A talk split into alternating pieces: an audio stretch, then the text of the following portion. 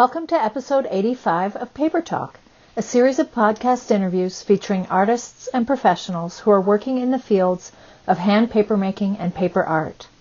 I'm Helen Hiebert, and I run Helen Hiebert Studio, a hand papermaking studio in Colorado's Rocky Mountains, where I create artist books and installations.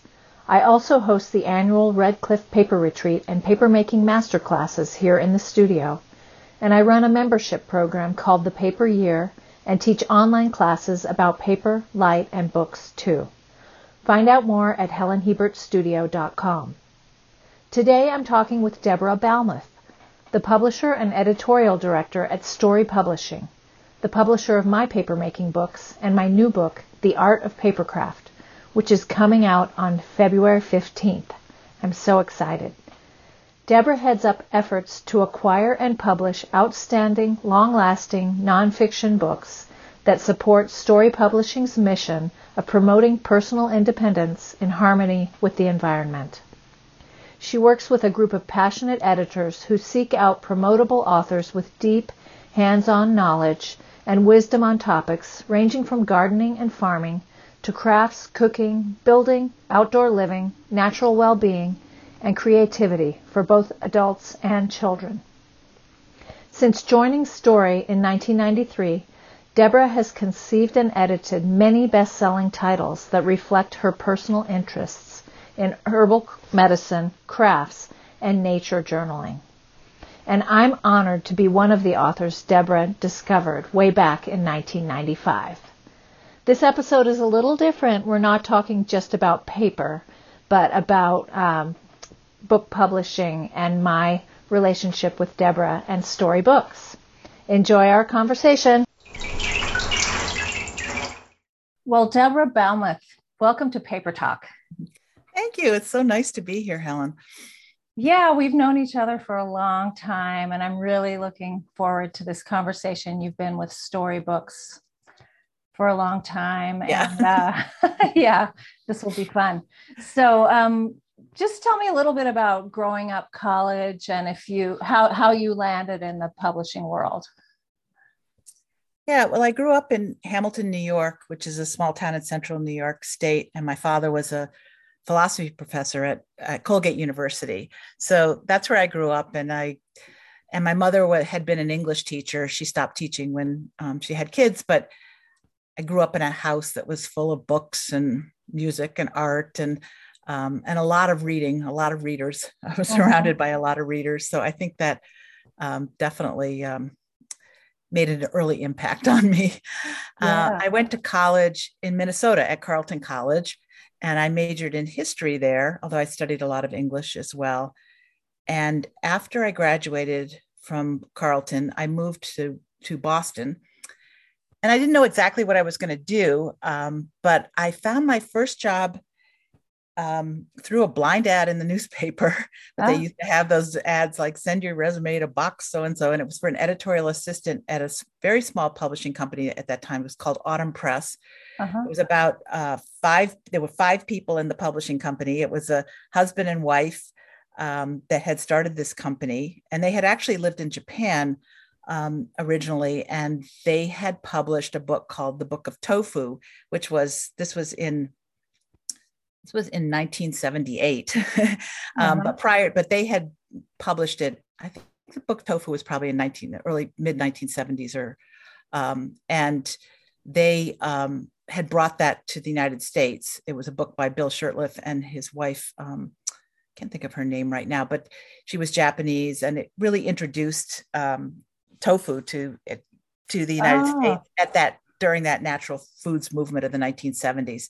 Yeah. So that was where I got my start in publishing. We actually worked out of a bedroom of their house, 2 uh-huh. of us that were editorial assistants, and I learned I learned everything about publishing um, and book publishing, especially through filing contract documents and um, reading proofreading galleys and uh, and uh, watching the layout of the books uh, that happened right there on site with at that time it was all um, it was all galley proofs and and paste ups right. and uh, so that's how I got introduced to um, to publishing. And they did a lot of natural food cookbooks and a little bit of Eastern philosophy. And um, and I just I got a really great inside look at what book publishing was, and I really lo- grew to love it.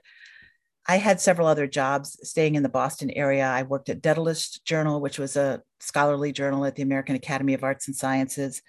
And then I ended up at Boston University um, doing communications for one of the schools there. So I did their alumni newsletter and I think I got really introduced to marketing there really oh. because I thought about who the audience was for their newsletter and interview doing interviews with alumni and writing profiles. Um, and I was able to take courses for free while I was working at BU. So I worked on a master's in mass communications. So that was uh, that was how I got my master's degree.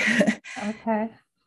And then I moved out to Western Massachusetts when I met my now husband, who uh, is a native of Berkshire County, which is our Western Massachusetts area. And when I got here, I thought, boy, I, I didn't have a job. And I thought, mm-hmm. I'd really love to get back into public book publishing. That was what I really loved. And um, my sister was working at Williams College at the time, and she knew John Storey, who was a Williams alum, who had started this publishing company, Storey. At that time, it was called Storey Communications, mm-hmm. and um, that was out here. And it was actually over the line from Williamstown, Massachusetts. It was in Pownal, Vermont. And so that's how I got my start here. Was I started at Storey in 1993, um, and I had always done a lot of crafts and and handwork growing up. I my mother had we'd love to sew together, and we knit and um, I did a lot of, and my mother was did was a gardener, and um, so it really felt like a natural fit when I started to get introduced to Storey's books. That so many of them were uh, do-it-yourself books. Right, right. So yeah, I'm really curious about uh, because you've been with the company so long, and and obviously you know the history. So how how does someone start a publishing company like you know we think of huge publishing companies like random house and penguin books and uh, so i'd love to hear sort of how john and martha began Storey and then all the way through to now eh, succinctly um, because i know you you're um, now hachette owns Storey and so right sort of how that all works. Yeah, it's quite an interesting story. Uh-huh. Story, story. um, but uh, so John John Storey had worked for a company called Garden Way, uh, which was in Troy, New York, and then they also had a, offices in Charlotte, Vermont. And they made garden equipment, rototillers and oh. garden carts. And they had started a line of books um, one of the noteworthy ones was Dick Raymond's Joy of Gardening that helped support the sale of their garden oh, equipment. Right. So um, when that company kind of disbanded, John Storey bought the book program, and that became an instant backlist, as we say. So backlist are books that are not the books that have just been print uh, published this year, but have been in print for a while. So I think he had a hundred or more books that he acquired at that point, as long along with that series of bulletins, which were these little 32 page booklets that they were selling. Um, they were called the country wisdom bulletins, and they were uh-huh. little subjects like how to make vinegar and you know how to make a braided rug and um, are those still around some of those they are still around yeah, they're still yeah. in your catalog yeah they're still mm-hmm. in our catalog okay. we haven't been producing any new ones but there right. are country stores and mm-hmm. places that that really in, like selling those. Right. So that was 1983 that uh, John and Martha Storey started Storey Storey Communications, and as I said, they started it in Pownal, Vermont. I think the Vermont cachet uh, at having a Vermont address, and they had a tagline that was "Books for Country Living." Mm-hmm. So there were a lot of animal raising books um, mm-hmm. as well as gardening books and some uh, organic gardening books and farming books in that original list of books. And some of those original books are still in our catalog. some of the yeah. books like uh, Tan Your Hide and Basic Butchering and um, Let It Rot, which is a kind of our classic compost book. Those books date from the 1970s. Um, right. So, yeah, so that was how they started, and it was they started small. I joined the company in 1993, so it was on their right around their 10th anniversary. Um, and the company was still quite small when I joined. Um, and the, the challenging part for a book publishing company is how you get your books distributed. Mm-hmm. So at that time, uh, Storey was distributed. They had a, a, a distribution agreement with Harper um, Harper Collins. I don't know if it was Harper Collins then, but it was Harper. And um, so they always had a distribution uh, partner. And when they were looking for a new distribution partner, I think it was in 1999, they approached uh, Peter Workman at Workman Publishing. And he really liked Storey's ethos and it kind of resonated with how workman had started he had started his own uh, company in this in the late 60s um, so he took Storey on as a distribution client and then about a year later or a year and a half later i think in 2000 um, john and martha decided they wanted to sell the company and peter workman was interested in buying it. So that was we were sold to workman publishing. Okay. The great thing about that move was that um, peter workman really supported creativity and as you, if you know workman at all they're the publishers of brainquest and the inventors of the page a day calendar and they're a very inventive company and so he really supported a very creative um, creative culture. And so Storey was allowed to stay in our offices. At, at that point we had moved into the uh, office space at Mass MoCA in north adams massachusetts. And um, so we stayed there and we really were we were supported to continue to grow our books. And that's really where our program really grew, especially in terms of formats and more color and um, and thinking about how our topics could be more mainstream maybe than they had been in the past. Right. So um, and then and then, so that's over 20 years we were distributed and owned by Workman. Mm-hmm. Um, and Stories had about 50 employees in our offices at Mass MoCA. Okay. And then just this year, the Workman family, uh, Peter had died eight years ago, and Carolan Workman turned 80 years old, and her oh. her kids didn't want to take over the company, so she started looking for a new home for it, and um, felt that Hachette uh, was very eager to um, to, to have have Workman join as a division of Hachette. So we're set up as a separate div, as a complete division. All the workman okay. imprints, which include Workman and Artisan and Algonquin Books, Storey, and Timber Press in in Portland, Oregon. So um, so we're feeling very supported that we're going to be part of we're, we are part of a large of it, one of the large publishers, and yet it, there's a real commitment to keeping Workman um, and Storey as it's having its own identity and um, maintaining the creative culture that that those companies have have cultivated. Right. Yeah. Oh that's great. Okay. And i wanted to know so you have about 50 employees at mm-hmm. Storey mm-hmm. Mm-hmm. and i wanted to just uh, hear a little bit about the makeup of the company and um, in particular the editing side because that's what i've been involved in. And you've moved through through your 28 years there, uh, yeah. through the editorial, and then up to publisher. So, yeah, just yeah, it's been an very, overview. Yeah, it's been a very interesting uh, process. I never, I never set up to, I never set out to be like, I want to be the head of the publishing right. program, but uh, it's kind of, I think it's a, it's a tribute to Storey's. Um, very collaborative and supportive culture that mm-hmm. my own growth has has happened there. I started as a project editor, which means our project editors are pretty much manuscript editors. Um, and then we have an, the next layer of editorial for us are acquisitions editors, who are people that are going out and um, acquiring new books. So it, we do a combination of uh, looking at proposals that people submit to us and thinking of ideas that we think would be a great addition to Storey's editorial program. So I was an acquisitions editor for a number of years, and then I became publisher. Hmm, I think about about 10 years ago, I guess. and that's so now I oversee the whole publishing program and the acquisitions part of it.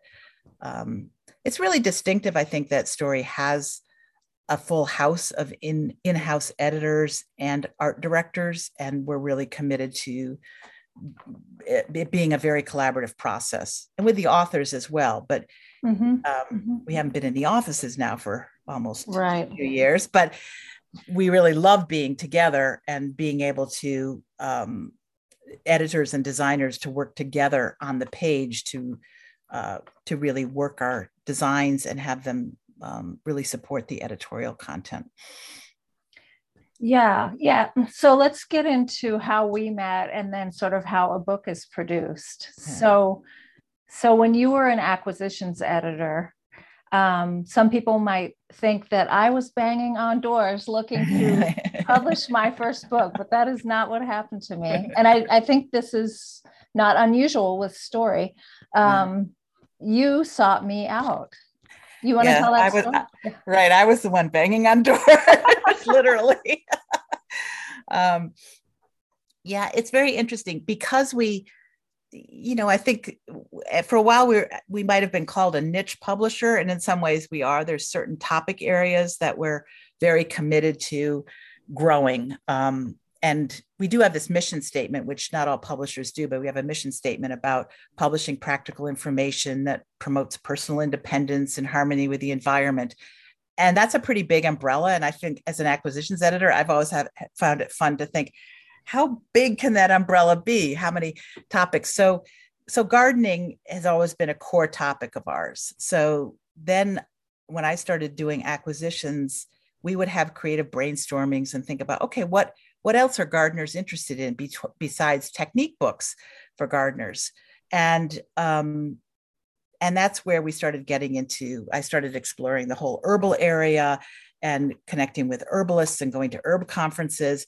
But another area of that was the crafts that that mm-hmm. people that have gardens or enjoy being outdoors in nature and enjoy doing things with their hands might be interested in. And so a lot of the way I do acquisitions, and actually this is still continued. I mean, it, it when I first contacted you, it was because I was, I think I was actually writing away for catalogs from like botanical gardens and um, and looking at who was teaching workshops and workshops that sounded interesting.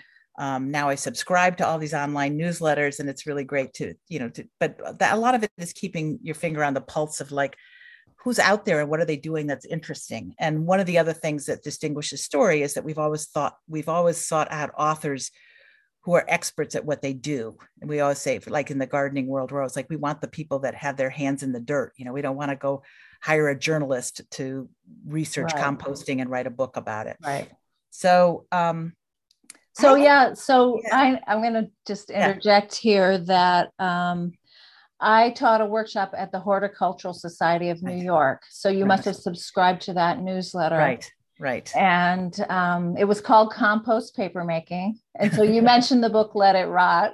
yeah, right. so, um, and I was making paper. I had moved to New York after college and was making paper at a Dieu Donné paper mill, a facility working there. And yeah, I was really interested in paper being able to be made from the ground up. Like you could literally grow your plants and then turn them into sheets of paper and works of art. Right and right. So somehow that yeah piqued your interest.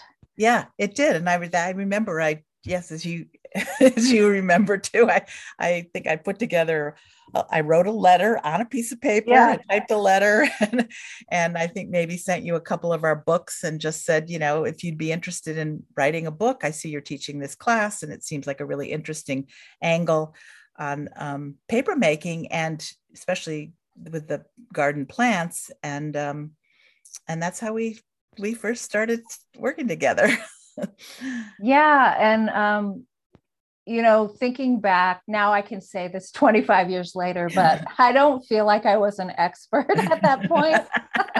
But another thing i've seen you say or heard you say is that you work with people who are passionate and i definitely had the passion. Yes, uh, yes.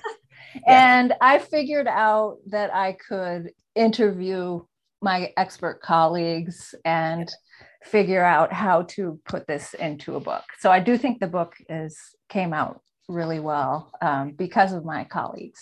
yeah, yeah, and I do think that you're right. I mean, the the passion is a big part of it, and and with a a, a very the other thing I look for um, is a unique perspective on an, approach that mm-hmm. wow there hasn't been a book done on this mm-hmm. you know and something that that really helps us when we get to the the marketing of the book. It's like how what, the first question we always get asked um, for, by our salespeople but i always say to the editors we're salespeople right from the beginning because it's our mm-hmm. job right from the beginning to like how do you describe this book in two sentences? What makes it different from what's out there? But also how will it relate to books that are already out there? And how do we know that there'll be people who will get excited by the content of the book so um, so i think that's where you that combination of like a unique approach but also um, something that's not you know uh, too esoteric right right and you so let's just go to like the official proposal submitting process because that is also something that people can do and people listening might be interested in. Um, and you have a on your website under the other, I was just looking section yeah. is like how to submit a proposal. And right. it includes, you even ask the author, how is this book distinct? Right. So before you even get started, you want it to be unique or want the author thinking about why is it unique? Yeah. So I see how that really goes through the whole process. Yeah, it has to go through the whole process yeah. is that being able to articulate very succinctly mm-hmm. what this book is about and and who the audience is and what will make it a compelling book. Um, and then who the, yeah knowing who the audience is and I, I, think a lot of times authors want to say oh this book, book will appeal to everybody and that's not actually what a publisher always wants to hear right. you kind of want to hear especially with the kinds of books that Storey does you want to hear that there's an avid audience of enthusiasts who are like who are going to really who are going to really be interested in this is this approach because there isn't any book out there that hits it exactly on this angle but you want to know who the audience is um, and that there's an audience there and that's so that's part of the proposal we asked for um, yeah a statement about the the the market opportunities. We we ask for a preliminary table of contents, mm-hmm. um, and we ask for uh, the author's statement about uh, their their platform, I guess, as we call it now, which has become more and more important. Of just how would you help publicize the book? Where would you where do you see the audience for the book, and how would you help reach them? Um, and of course, now it's very helpful if you have a social media presence um, it, because right. reaching the out directly out, having a direct connection with the readers is is important. Yeah, yeah. Now, um, my first book with you, Paper Making with Plants, was hardcover, and I just wanted to talk a little bit about hardcover versus paperback because that was then re. I don't even know published. It's a separate. A paperback book is a separate entity and the title changed, the cover changed, the contents stayed the same. Uh, maybe a few updates, but um, that's paper making with garden plants and common weeds. Right. And then, so, and well, maybe we can go into this elsewhere, but books also sometimes go out of print. And so the hardcover is no longer in print, but the paperback right. still is. Right. Yeah. yeah. It's interesting. I, I, most of our books are published in, in paperback. Mm-hmm. Um, just because we like to keep them affordable too. And that's one mm-hmm. component of it. I don't actually remember how we decided to do your original book in hardcover. Um, it was kind of an exception, I think, that we were, but I think maybe with craft books that we feel will become references that people would like to keep on their shelves, that the hardcover format is appealing. Mm-hmm.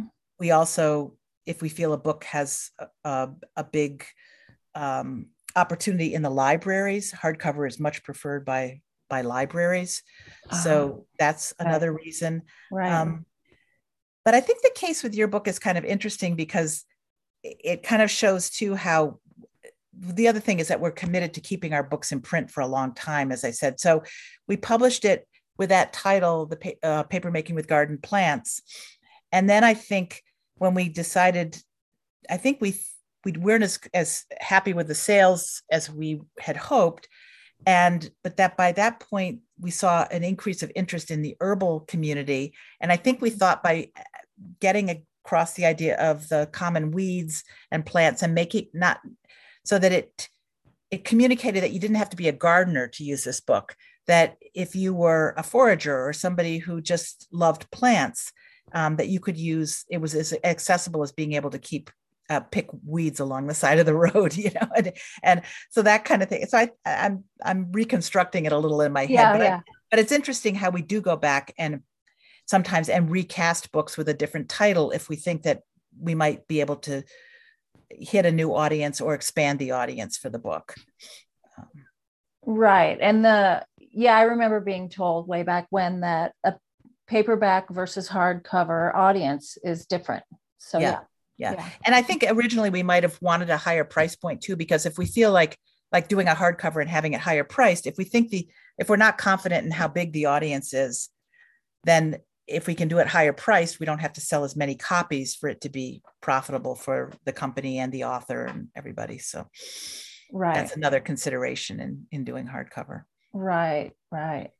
And I don't want to forget, so maybe we can just touch on this, how many copies in general do you print? I know you reprint, you keep reprinting because these are right backlist. Right. Yeah. Uh, but our first printings, in order to feel, um, and this is something we look at when we're when we're considering a proposal. I think in mm-hmm. order to feel to be able to be profitable and cover the costs of our production, we're looking at being able to sell between 10 and 20,000 copies of being able to have a first printing of usually I think an average of 10 to 15 15,000 copies is probably an average first okay. printing okay. somewhere in that area. Um, okay. Yeah, I want to talk about that again when we talk about advances and mm-hmm. things. Mm-hmm. Um, but let's just zip through. So, um, after papermaking with garden plants and common weeds, uh, I don't even think it was published yet because I kind of can remember where I was living. yeah. you, you called me and asked me if I knew anyone who might want to write a book called The Papermaker's Companion, which was part of a series. So let's talk right. a little bit about how series develop and yeah yeah yeah it's interesting that the series had um, sometimes we start uh, we had we had started a series it started with a book called um, uh, the herbal body book, I think, and we had developed a very distinctive. This was in the in the late 90s, I guess. We had developed a very distinctive look for that series that had this kind of recycled paper look to it, mm-hmm. um, or a brown bag kind of paper look, very, um, very kind of, um, uh, yeah, very natural looking, which at that time felt really appropriate. And then we we branched out and we did a soap making book and then and then we did a soap maker's companion and we did it so that became a series and we had a distinctive look and that was doing well so we thought well it's kind of this natural uh, natural crafting series. So we had soap making and then we did candle making. And so then i had the idea of well how about a paper making? And these were in-depth technique books that um, were just were illustrated. They were two color and um, I will say at that time that I talked to you, you know, paper makers, the paper making with garden plants and common weeds was kind of unusual for us because we really weren't publishing very many full color books. When I started at Storey in 93, all our books were, were one color or two color at the most. And we didn't have any color printing. Um, we didn't have any relationships with color, color printers. And so the paper making with co- garden plants and common weeds was one of our first full color books, but most of the books we were doing were one or two color. So that's how this companion series had um, developed. And let's just touch on that then. Was that printed overseas? Was that like an early overseas? Yes, it Maybe. was. Okay. Yes, it was. It was printed overseas, I believe. And your black and white or two color were printed yeah. in America? Domestically. Or? Yeah. Okay. Yeah. Mm-hmm. Okay. Ah, uh huh yeah and we really i mean i think also with that paper making with garden plants that was a one of our it was an early book for us in terms of actually setting up a photo shoot and uh, doing the photography hiring up working up with a photographer in their studio i remember being there with the art director and um, and it got me really i mean that's the other thing that i love about being an editor at Storey it got me very interested in paper making and i remember uh, experimenting after uh, working on that first book and um, it's it's really fun that i discover a lot of new interests right. and uh, hobbies myself from the books that i edit um, Yeah. Okay. Cool. Um, yeah, and then the so the papermaker's companion. Um, yeah, I always thought it was funny that you you asked me if I knew someone who might be interested. Maybe you were thinking I might say yes. I don't know, but I was like, yes, me, yeah. because I was really interested in all the things you could do within the papermaking process and outside of it frankly. I love paper as a material. Yeah. so um, yeah i thought that would be great. I could just go through painting with p- paper pulp and sculpting with paper and watermarks yeah. and all of the techniques. Yeah. Yeah no that book is really it's it's still really rich. I mean it's a wonderful compendium of all the techniques and yeah. Yeah. Um yeah and then the third book that I did with Storey was Paper Illuminated, which I'll just tell the backstory briefly. When you approached me to write Paper Making with Plants, I was working at this paper studio in New York, Dieu Donné, and uh, another publisher called there and asked if anybody they were looking for an author to write a book about paper lamps and lanterns. And i was really into that exploring that. So the people i was working with knew that and so I got handed the phone and I actually started a project with this other publisher had a whole outline. You know you you do a lot of the work up front. And i got to the first deadline and they they canned the project and it didn't go any further um, based on the sales of other books. And uh, so that was hugely disappointing. But then i had you know after i was done these two books with you, I said, "Hey, you know, I have this this uh, other book that didn't go anywhere with this other publisher. Would you be interested?" And uh, I think it was a little different out of your whatever niche genre, but thank you for publishing it because that has been uh, that's really uh, one of yeah the the main. It's really helped my career these projects in that book and teaching online and yeah yeah that's really, great that's great it's a beautiful book it's really mm-hmm. beautiful and i you know another aspect of what we do i feel like is timing and sometimes i wish the timing had been later actually mm-hmm. when like now you know where Storey has this like richness of, of full color um right. more kind uh, craft and art books that are more on the kind of um well on the home dec angle with the home dec angle um, it was it was early for us to do a book like that but the other thing that it shows is we once we start working with an author mm-hmm. who is successful we really like to keep building that relationship so the opportunity to have a third book with you um, it really helps uh, to have several books with the same author because when we're doing publicity and promotion and things right. to be able to be selling more books is great we much prefer yeah. that to having the author have books with a, a, a, bunch of different publishers so if we can if we can make it work in our list yeah yeah um yeah so i did write two other books with another publisher and i don't even remember if we had a conversation about this because i it was actually the same publisher that had approached me early on but a different editor and um she had asked me if I wanted to write a, a book and I I wasn't interested in that particular topic, but I'd sort of kept the idea in mind. And then I approached her. I don't know why I didn't approach you. But, anyways, I've written two books with another publisher. Yeah. Yeah. well, and I think, you know, the other thing is, I think you might have mentioned them to me, and it's like things go up and timing. You know, yeah. We, we trends go up and down. And I think for a while we really stopped publishing as much in the in the craft area right. and uh, found our focus more in other areas where we start to see um, when we start to see sales go up in another area because we only do 40 books a year and right. we don't keep it we don't keep expanding the number of books we do so if we start to see things like oh wow you know home brewing is really becoming big now we put more of our focus on home brewing or you know um, or gardening and um, so so it so tr- so it's interesting to look at our lists and there's like oh there's a whole lot of craft books and oh there's a lot fewer craft books this year. Right right. Oh interesting. Okay. Um yeah but one of the points i want to make with that was um i actually you know, very early in my career, like even before I started writing books or found the paper studio in New York, I got interested in what you could do with one sheet of paper. Mm-hmm. And um, so I actually pitched that book to this other editor.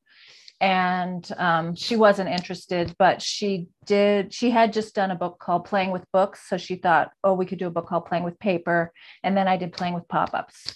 And then um, and then i came to visit you in Storey at Storey. Actually this is another sort of interesting story that um, the papermaker's companion as as you mentioned is two color so no photography. And i i decided 12 15 years ago that maybe i could do a video that sort of illustrated you know how to do so not only photographs but actually moving because to see how to make paper it's really helpful to to actually see it done to take a class in person um, but there's so much you can do with video now. So I did, I produced this Papermaker Studio Guide, and I had done a sculpture called Mother Tree, and a professor, Melanie Mowinski from Mass College of Liberal Arts, which is right around the corner from you, somehow heard about that sculpture and uh, wanted to have it come visit her college. And we did this whole thing where Storey helped uh, flew me out and um, the college brought paid for the shipping and it was really nice. And um, i yeah shared the papermaker studio guide with your staff and it's a kind of complements uh, the papermaker's companion.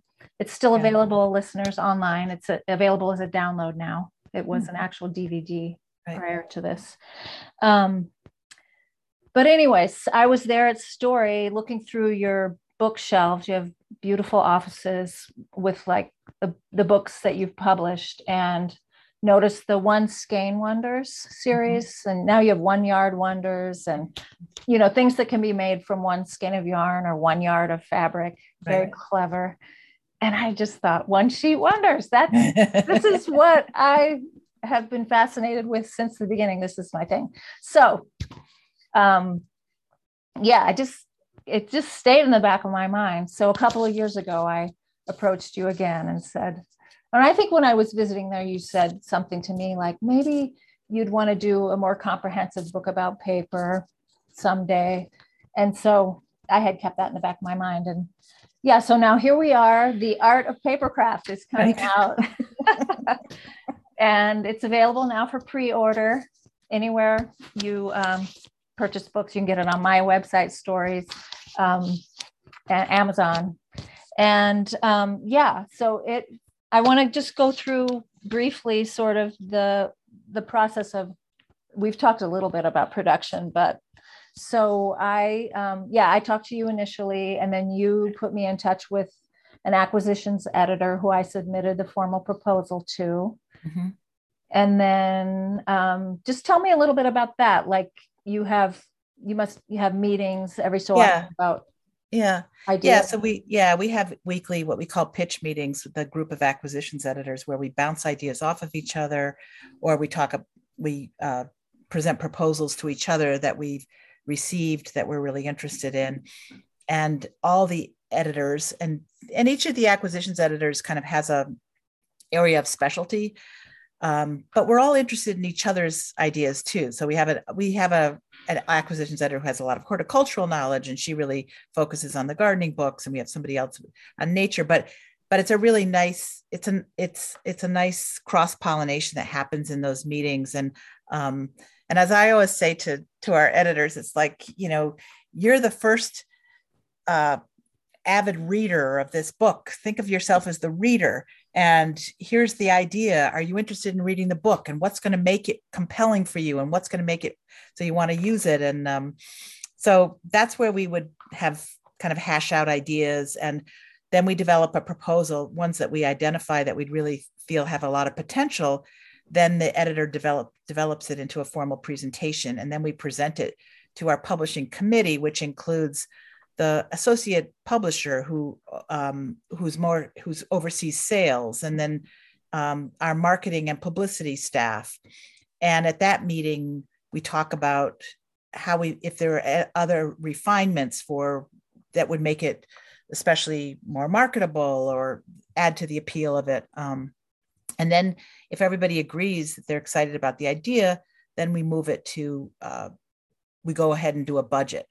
And um, and at Storey, we our budget includes the cost of photography or illustration, um, as well as the editing costs and the and the design, you know, editing and design, which we do in house primarily. But um, I know with some publishers they have the the author submit the photos or the illustration, be responsible for for getting the photography or the illustration, and we do some of that occasionally. But we really like to um, have our hands in on the on the whole development of the book. And we work with photographers and, illust- and illustrators all over the, the world actually. And so um, so that's how the process and then we go and then we move to contract. If we if we ha- have a budget and we do sales projections and we do what we call a profit and loss statement say if we sell this many copies of the book and it's priced at this um, we do projections of how many we think we could sell the first year the salespeople do that and so then we we do a, a, an assessment we're like oh it looks like we could be profitable with this then we draw up a contract and our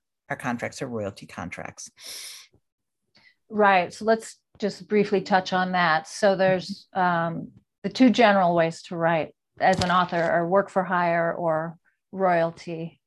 And work for hire, you get a flat fee, and royalty, you get an advance, which is built into this budget you were just talking about. Right. Right.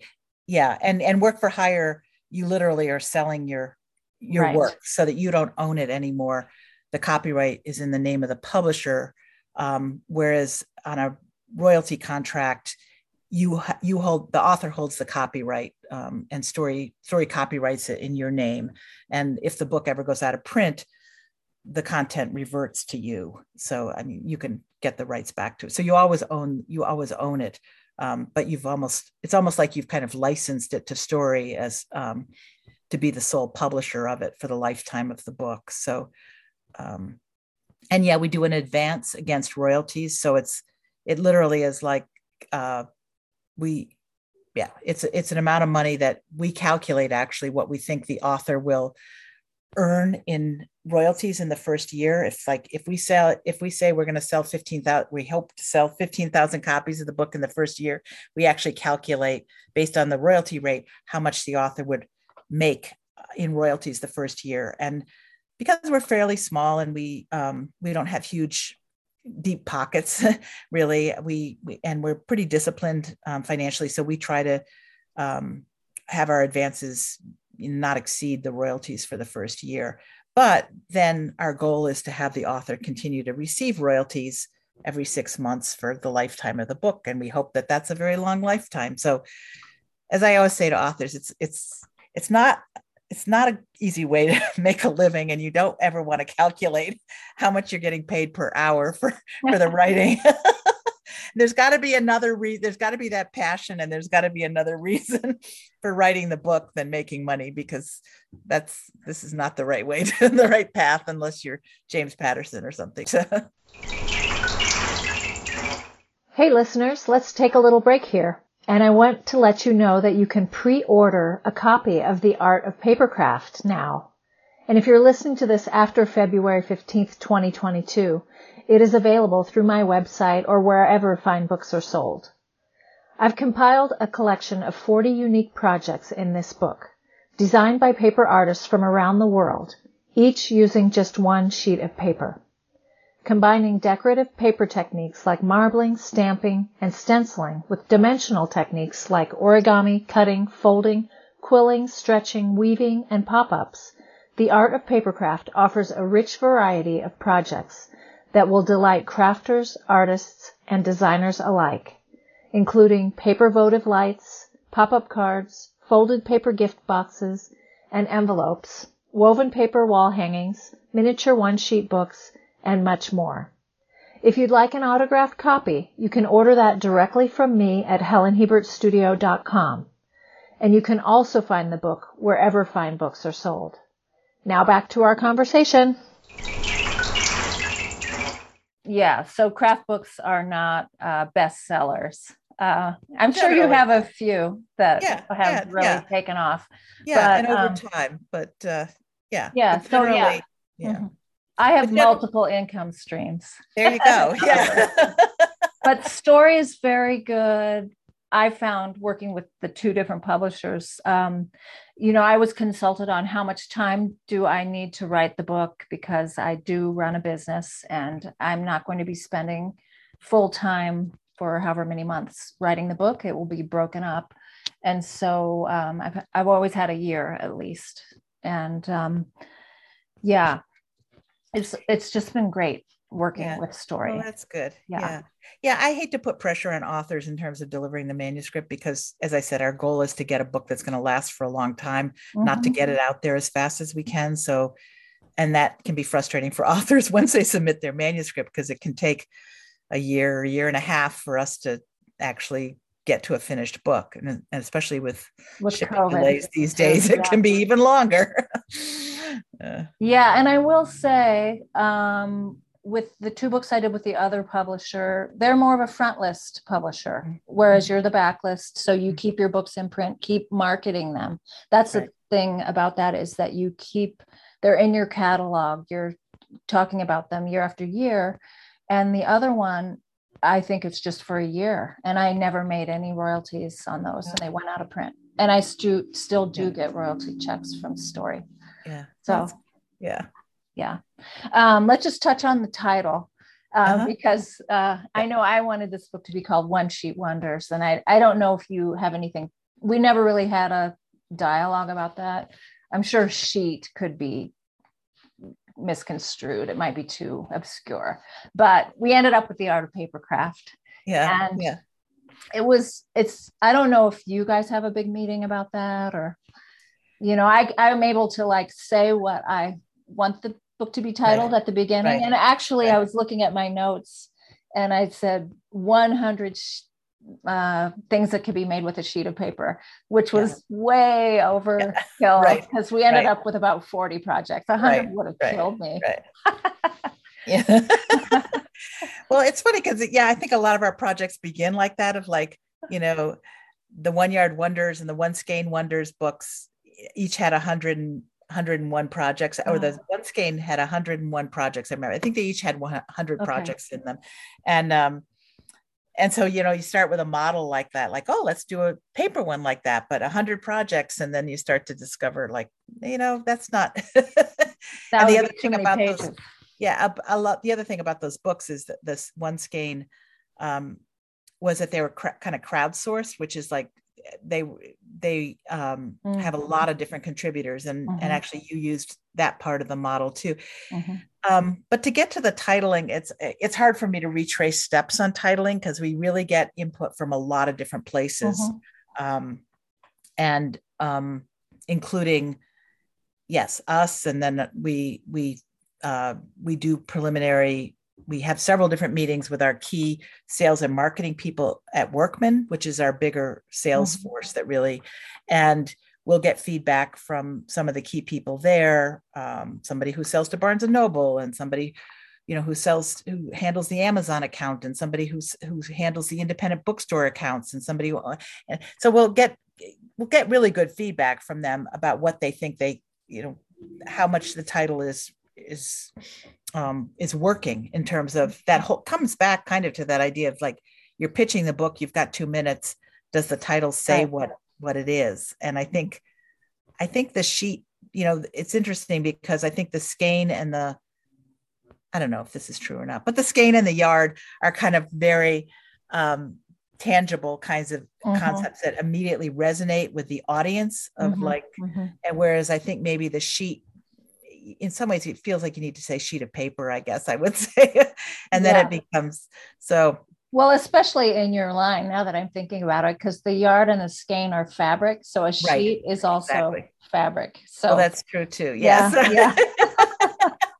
and i think we've also felt like um, you know we haven't had a paper crafting book in a long time and i think that mm-hmm. the promise of that um, and the other part of it i think is that your work and the work that you that um, you know you you had contributors uh, submit was it's so artistic that I think it it it it, it bridges between art and craft, which right. you do. And so, um, so I, I I feel like the title really captures the, and it also promises to be a comprehensive, you know, kind of a complete volume, which I think your book is really a rich. It's it's really a rich collection of original ideas and projects and so. Yeah thank you. And it it's really you know books are really a, sort of a snapshot in time because yeah. there certainly could have been a hundred projects. There are so many paper artists out there. Um, and you know i just had to sort of once we decided how many pages the book was going to be and sort of how it was going to look and the different things I wanted to put in there, um, I had to just pick and choose yeah. and yeah. fill the pages. And yeah. you, can, well, and never we, do everything you want to do. Exactly. Yeah. yeah. And I think, you know, once we started getting into the step-by-step instructions and and you know, then it's like, how long do you want this book to be too? Right. that's right. always a that's always a discussion that we have too of what's what's the right format of the book. Um, we really enjoy that conversation about what's the right trim size and the format and the um, mm-hmm. um, and then and the page count and and and the page count that we can afford to do at the price point that we want the book to be at too. So right, and I know with this book there was a little um, uh, discussion on that because it originally was going to be print produced overseas, but now it's being uh, printed here. Yeah. And part of that has to do with COVID. Can you just yeah. talk about that a little bit?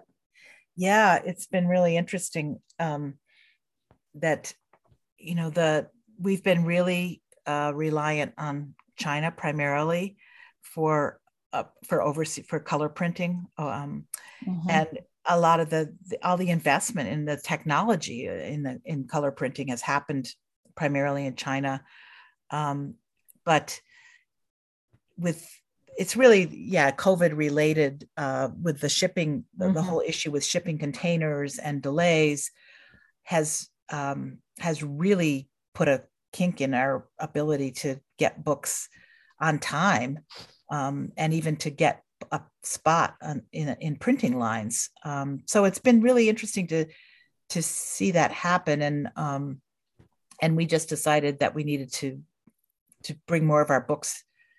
Uh, we'd always wanted to print domestically anyway. I mean, for mm-hmm. a, I think the environmental yeah. Uh, sensitivity of of you know how big a, a, f- a footprint a book has that is printing overseas and then being having to be sent on a ship and um, but the but the quality of our books has always been important to us and the pay, including the paper and the the the, uh, the selection of paper and and cover effects on covers. Um, mm-hmm. You know, we like to do things like special effects on covers, whether it's embossing or matte lamination, or um, and we've had so much more op- options with that with overseas printing at, a, at an affordable cost. I mean, I guess cost is a big part of it too, um, but that's um, I think it's in some ways it's I hope that it's giving domestic printers an opportunity to expand their capacity to do a, a wider variety of of um, of formats.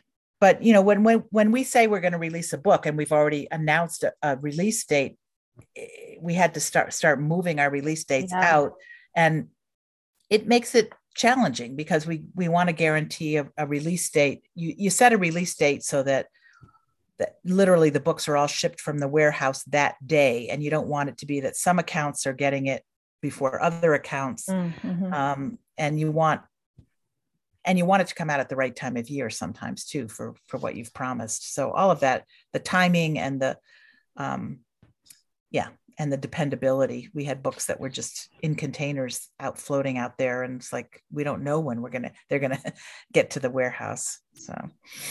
Right. Okay. So my my book the art of papercraft is eight by 10 and 320 pages. Right. And I think initially it was going to be hardcover, but right. because right. of this change to printing domestically. Um, it's paperback now, which I'm fine with because it's a book meant to be used. And I think that yeah. is yeah. fine. Yeah.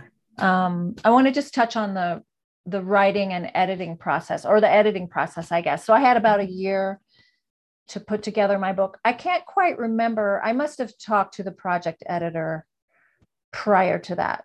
Mm-hmm. Or would I have just talked to the acquisitions editor and then had my deadline? And then, oh, I think that's right. I yeah. wrote I I wrote everything and right. then I submitted it and then the project editor is assigned. Right. Right. Okay. Yeah. yeah. Yeah. Once everything is submitted. I mean, sometimes there's some communication in advance, right. especially if there's going to be photography or in your case, you know, delivering actual projects uh, for, for to be photographed and making arrangements for how that's all going to happen.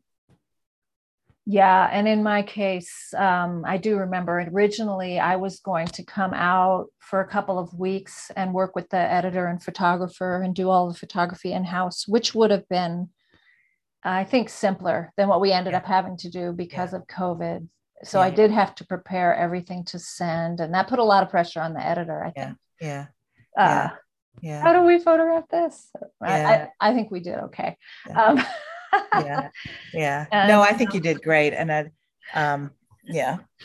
I will say that just you know just briefly that that process of um, it just shows how far Storey has come from when we did that original you know paper making your original paper making with garden plants is like we now have a photo studio in our offices. We have an on staff photographer um, and especially for books that have step by step how to it's been really fantastic to be able to um, to set that up right in our offices and do the step-by-step photography um, yeah. and not, not, have to um, you know go go to another photographer's studio and um, it's been great the editor can be the editor and the art director can be right there on on site and often we love having the author there especially when the author has expert insight into how something sh- should be photographed um, so it was too bad that we weren't able to have you there, yeah. but, but it did work out. Yeah. And with one of my, no, with both of my books with the other publisher, I actually had to work with a photographer locally. So I lived in Portland for one of those and then here in Colorado for the other one. And I didn't like that as much. it was yeah. put more pressure on me. Like, yeah, yeah, how do we shoot this? Right, right. and yeah. uh, the photographer has no relationship to you, the publisher. Yeah. Um, so, but, yeah. and the other thing that we do is we do sample page designs before the photo shoot. So mm-hmm. then the art director has a good idea of how they're going to use the the, the photos if they're going to be full page or if they're going to be small inset photos and um, so that really helps to be for the have the art director there envisioning how the photography is going to be used right right and I wanted to ask one thing about editing because with this particular book, uh, you know, I haven't written a book with you for a long time, so I may have forgotten, but um, it seemed maybe this is something you do all the time where um, I did submit some imagery with my manuscript, but not a lot. And so the editor was really just going through the text without seeing what the projects look like. And she, Mia Lumson was great. She um, she actually tried most of the projects, I think, and and that was great. And I don't know how usual that is either. Um, but is that is does that benefit like not having photos sort of benefit the text or is it just I don't, different? I don't no. think so. I think okay. it's better when we do have reference photos. But yeah. Uh, because sometimes what happens is then we go to the photo shoot, especially when the author's there and the author starts doing it.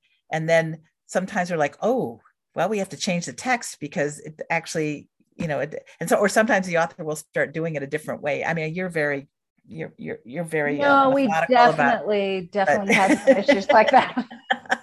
but it is, it, it is preferable to have photos, but I think it's great that, um, I mean, that's not unusual for our authors to actually, for our editors to actually, I've seen people sitting there knitting, you know, trying out the techniques. And especially with craft books, I find it's, it's great for the editor to actually test the, test the instructions and see how they're working out.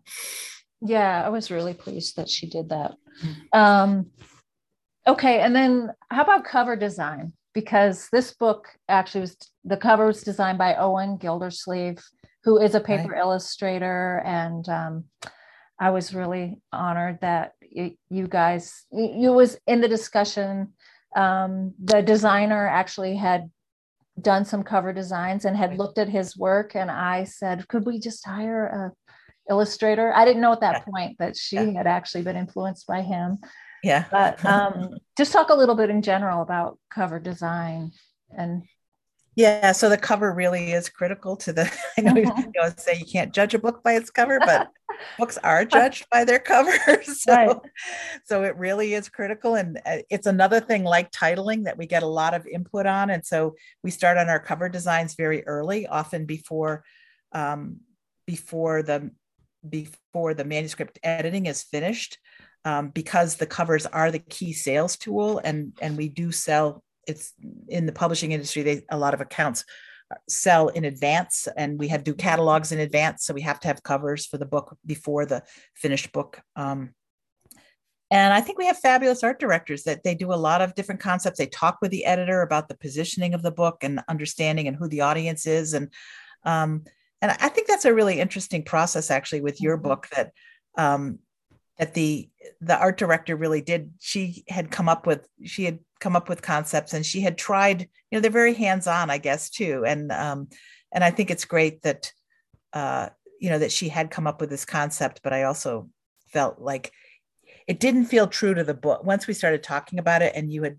pointed out like it didn't feel true to the book to have all these paper artists work in the inside and then to have the cover be mm-hmm. kind of mm-hmm. derivative by someone who wasn't a professional paper artist. Mm-hmm. Once we started talking about that, I'm like, of course, it makes sense that the cover should should really be an example of what you're going to see on the inside too. Um, so mm-hmm. I love that the cover is amazing, and then we ended up using it as as our catalog cover too. Yeah, Just, yeah, that was super. Fun. Um, that was really yeah and i think that you know it speaks i hope to the collaborative process that we have with authors too that we really you know we heard your voice on that and i'm really mm-hmm. glad you brought it up because it was like what the art director did it was pretty good but mm-hmm. it wasn't what Owen mm-hmm. Gildersleeve would do. So right, right. And I hope to have Owen on the podcast. So great, great. Yeah. yeah.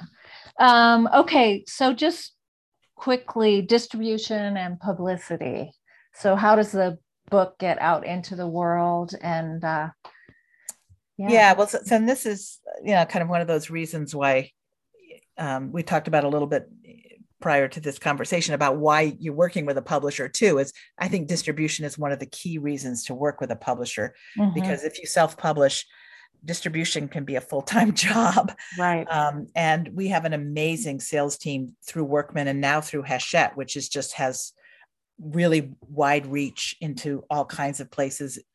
Um, I mean, Amazon continues to to grow and to be a, a big outlet for online sales, but we feel it's really important to support all the all the sales outlets. So we have we have uh, rep groups that independent reps that call on independent bookstores, mm-hmm. and then we have a whole group of reps that we call gift reps who go to places that are non non-book what we said non-traditional um, places. It could be everything from it could be art supply stores in a, in a case of a book like yours um, to uh, for Storey. There's things like um, uh, there's toy stores for our kids books. There's uh, farm and feed stores for our animal books. There's mm-hmm. garden centers um, and a lot of, of, of, we cover all kinds of specialty accounts too. We have salespeople that sell on um, and they can be large places and, and, our books get presented to places like target and costco we have salespeople that have relationships with those buyers and and barnes and noble and um, so it's it's and we also have distributors in canada and the uk and south africa and australia and new zealand and asia for for our own edition of the book mm-hmm. in english um, but then we also have a a, a, foreign rights manager who goes to the Frankfurt Book Fair every year and has established relationships with publishers that are interested in buying foreign language rights to publish the foreign language edition of some of our books. And um, and that's really exciting too to see your books published in in other languages yeah, I'm curious how that works. Um, yeah, my book Paper Illuminated was published in Polish. Yeah, yeah. Yeah. So that's that was great. fun. Yeah. Yeah. Um, along the lines of international, I know a lot of my listeners live overseas and are interested in getting books. And usually they reach out to me, and then I'm like, oh, they should be in bookstores in your country. Contact your bookstore. Um, and I know there's a contact for me at Storey that I've approached a few times to ask, you know, do you have accounts in this country or that country? Right.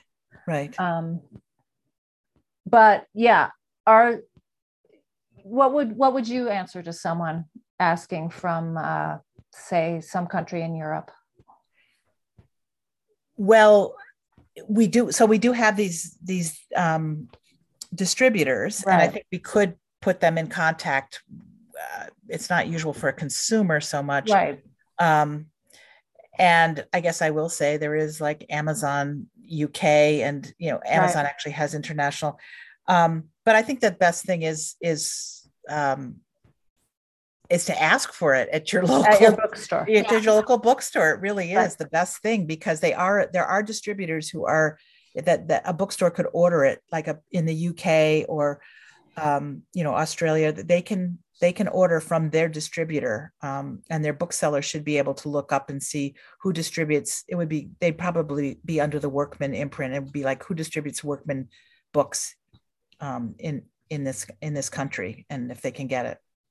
Right. And i had an inquiry from new zealand and there there is distribution yep, in new zealand so mm-hmm, mm-hmm. yeah it's pretty far reaching. Yeah. Oh awesome.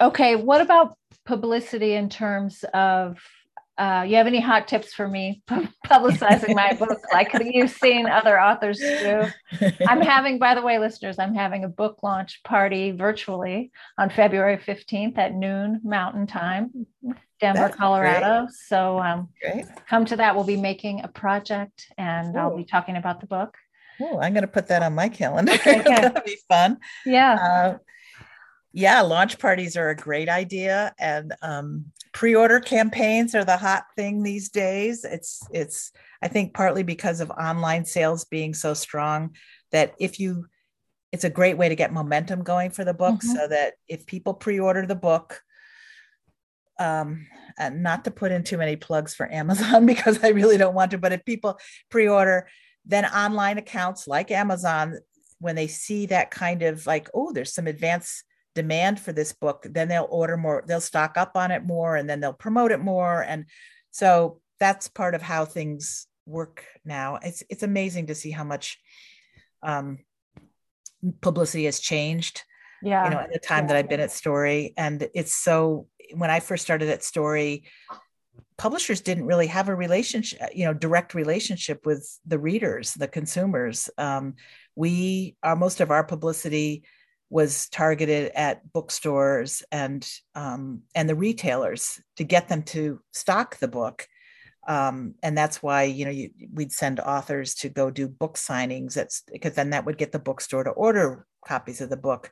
Right. Um, but that's all changed in the last 20 years and more recently with the social with social media and our ability to to communicate directly with the consumers and that's in everything from i think if you can if you have newsletters and really really really reaching your core. Um, and then i think the another aspect is a book like yours where you have multiple contributors. Mm-hmm. that's been something that's really helped a lot um, with publicity recently. If um, if all the contributors help spread the word it really is about getting the word spread. And so if the contributors have newsletters or uh, you know social media and, and can just post and say hey i have a project in this new book. Um, it it it helps the whole the whole project and it's um, and hopefully it helps the visibility of the contributors too to, that they're they're um, you know that they're included in this book. So those are the things that i mean i think the the mm-hmm. social media piece of it um, we still find that you know television can can move can move the needle on you know, we had a book recently that was had we had published in 2003, and the author actually is not alive. And yeah. but it was featured on the Today Show. Somebody on the Today Show really loves the book and put in a plug for it. And suddenly we saw this, which is really great. A book from uh, 2003 yeah. had a couple days of just like rush ordering. uh-huh, uh-huh. Um, so you know that's another example of it's never too late to right to, uh, if the moment hits you know and um, so and newspapers can still you know can can make a difference too sometimes and mm-hmm, mm-hmm. cool well uh, listeners the art of papercraft hopefully you've heard about it before this because i have been uh, plugging it and uh, on my website helenhiebertstudio.com slash the art of papercraft there's a pre-order page. But i do want to second that um, ordering it anywhere is fine. You don't have to order it from me. Your copy will be autographed if you do. But um, yeah we just want to get the book out there. Right. um, so okay so we're going to wrap up but i had a couple of questions. I, I have a facebook group called the paper studio and i asked if anybody had any questions, and I got three, and maybe we touched on some. But one um, one was asking how does one get their work included in a how-to book, like um, not not to be the author, but to be sort of represented. And I can speak to that, and maybe you have some other ideas. Uh, so with all of my books, and actually it goes back to when I first visited you, you brought me up to Storey I think it was still in Pownal Vermont then. Um, when I got my first contract and um, showed me some examples of books, asked me how I thought I would approach writing the book. I remember thinking, oh my gosh, I have no idea. But one thing you showed me was um, Nature Printing, which is a book you still have in print, maybe has a different title now.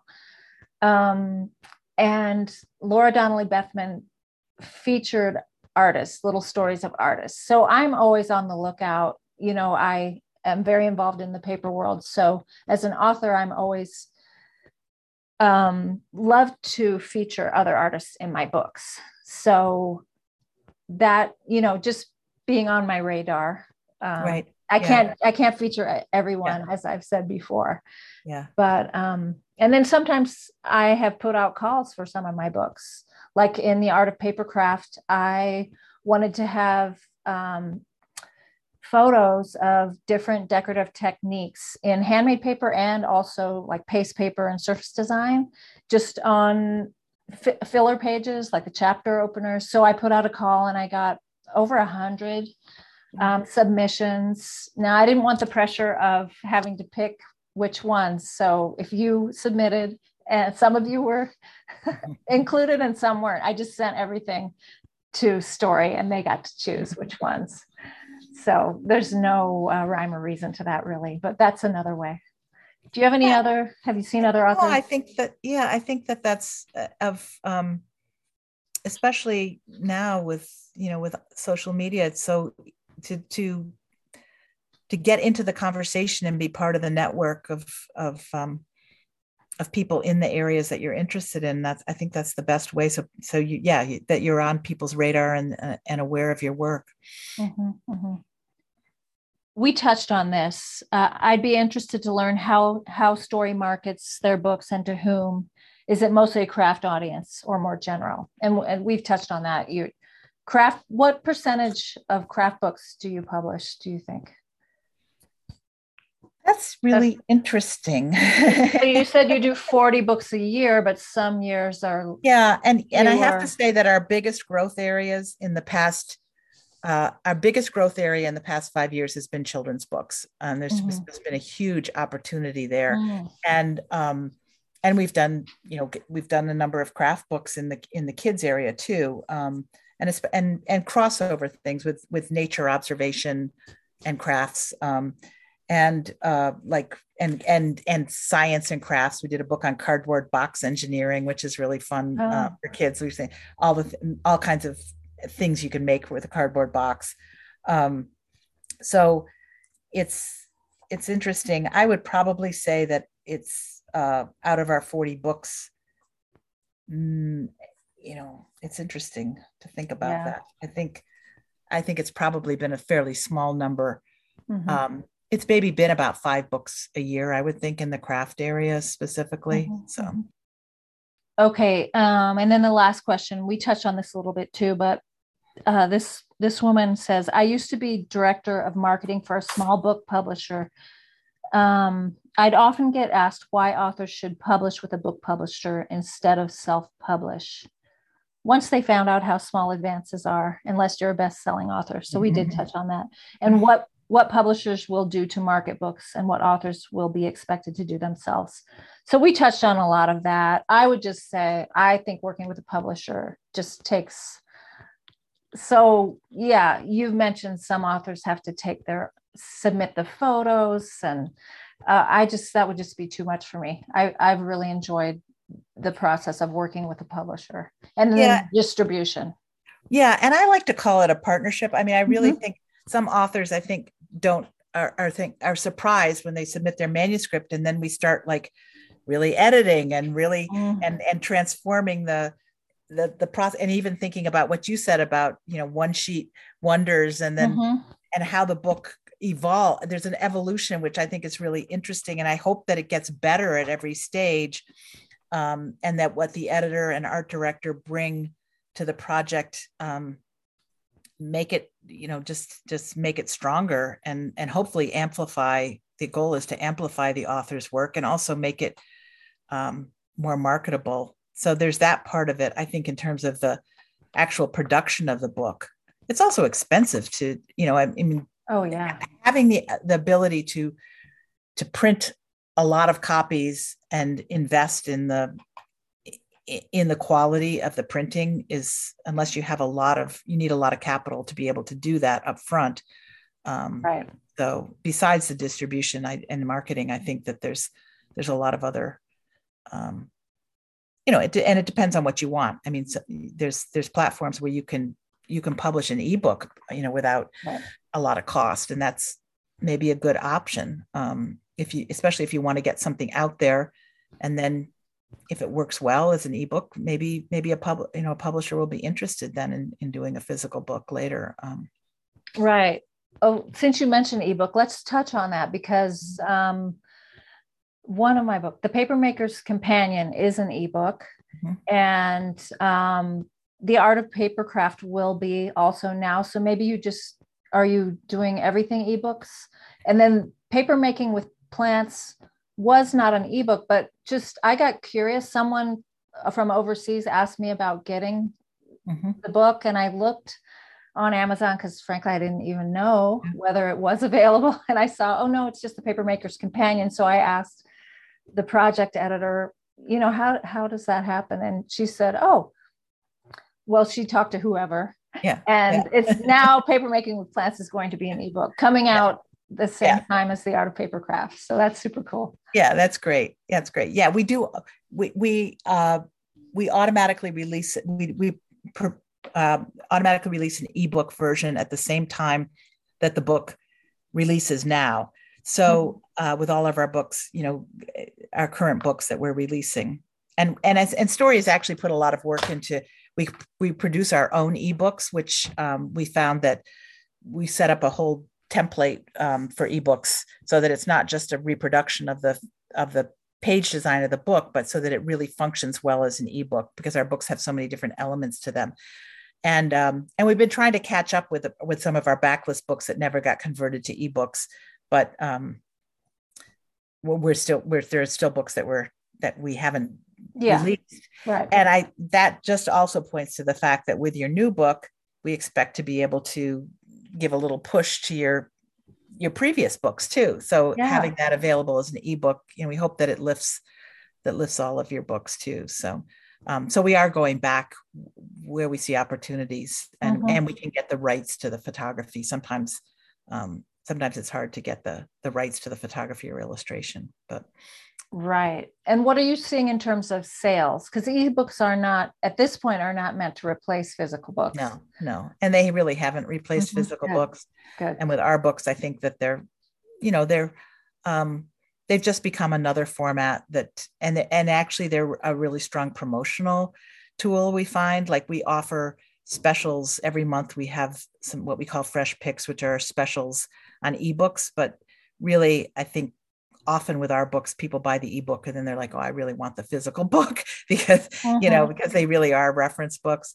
Right. Um, so yeah. I mean the other area that's really growing is audiobooks but for Storey that most of our books are not conducive to to audio right. format. Yeah. Yeah. Oh cool. Okay and you had a couple of recommendations. Tell me about the gift wrapping book you're working on. Oh yeah.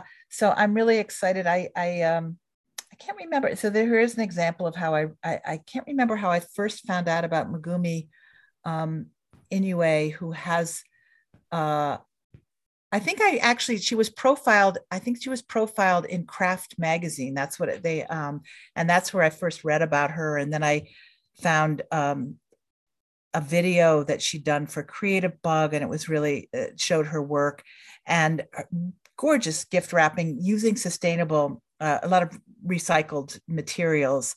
Mm. But what I really loved was that her work goes deeper than, um, and, and really interesting. I saw gift wrapping with using like those old tissue pattern pieces and, and, um, and she creates um, the, the wrapping is really a, a presentation the wrapping is a gift itself, I guess, in her work. Mm. And th- that I contacted her because we had done some books recently on gratitude, and she had said that that wrapping was a, a gratitude practice for her, drawing on her Japanese heritage. And so we started talking about that. And so she's writing a book that um, and she can be found on Instagram. That's where I really. It's called Gift Wrap by Megumi. Is her her Instagram. Yeah, and we'll I, put that in the show I, notes yeah, I think her her work is just beautiful, and I'm really excited because it has this also kind of philosophy behind it about um, about wrapping as a as a practice as a gratitude practice mm-hmm. really mm-hmm. and and and the gift in the japanese traditions has so much both so much meaning for both the giver and the receiver and it's not really so much about the gift as the act of of giving and receiving and uh, so it'll be a few years before her book comes out so don't start looking for it yet but i but i do recommend uh, looking at her yeah you can follow her. her work and i love that because often you think of gift wrapping as it's pretty and it makes the gift special but then you just throw it away right so right. this added element of the gratefulness yeah. is really wonderful yeah yeah um okay and the craft industry alliance i'm a member by the way oh good oh yeah. good I think it's a wonderful group. I mean, for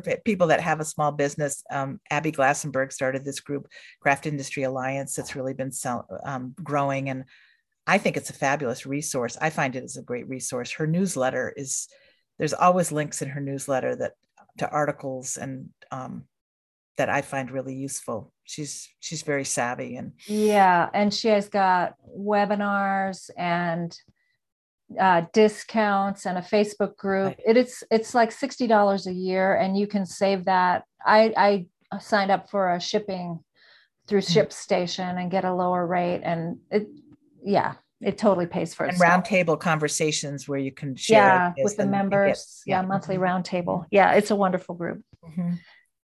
Okay, and then um, Melanie Mowinski, who we mentioned before, who brought Mother Tree out there. She's at Mass College of Liberal Arts. She has a book coming out. Yeah, yeah, I'm really excited about yeah coming full circle here. Uh-huh. um, but yeah, Melanie's book will be coming out in June. It's called Collage Your Life: um, Techniques, Prompts, and Inspiration for Creative Self-Expression and Visual Storytelling. Um, and I think this is, book is a fabulous companion actually to your art of paper craft because mm-hmm. Melanie brings that combination of artistic sensibility to kind of the practical um, aspects of collage, and she's got technique.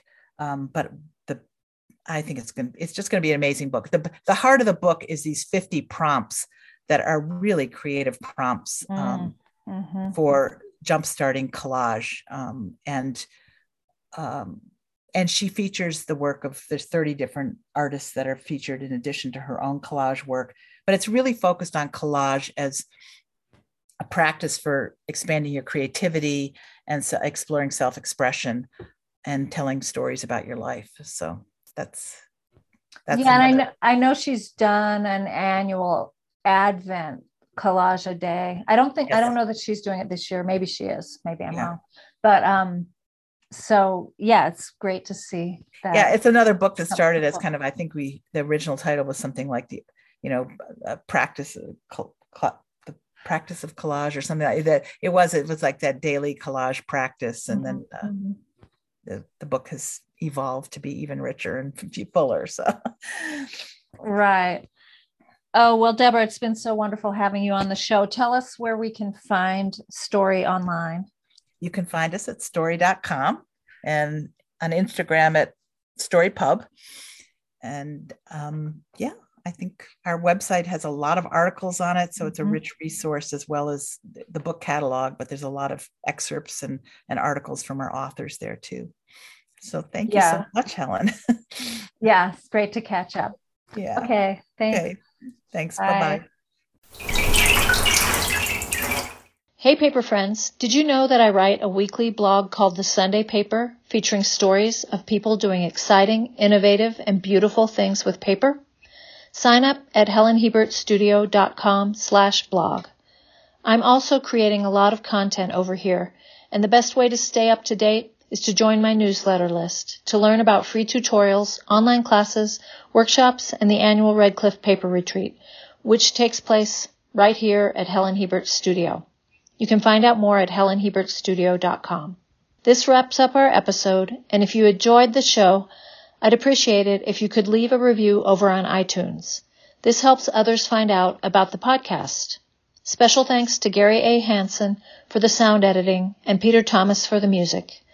Visit HelenHiebertStudio.com and click on podcast, where you can find out more about these guys, subscribe to this series via iTunes, and listen to other episodes and access all of the archived shows. Talk to you soon. Besides the season, the came.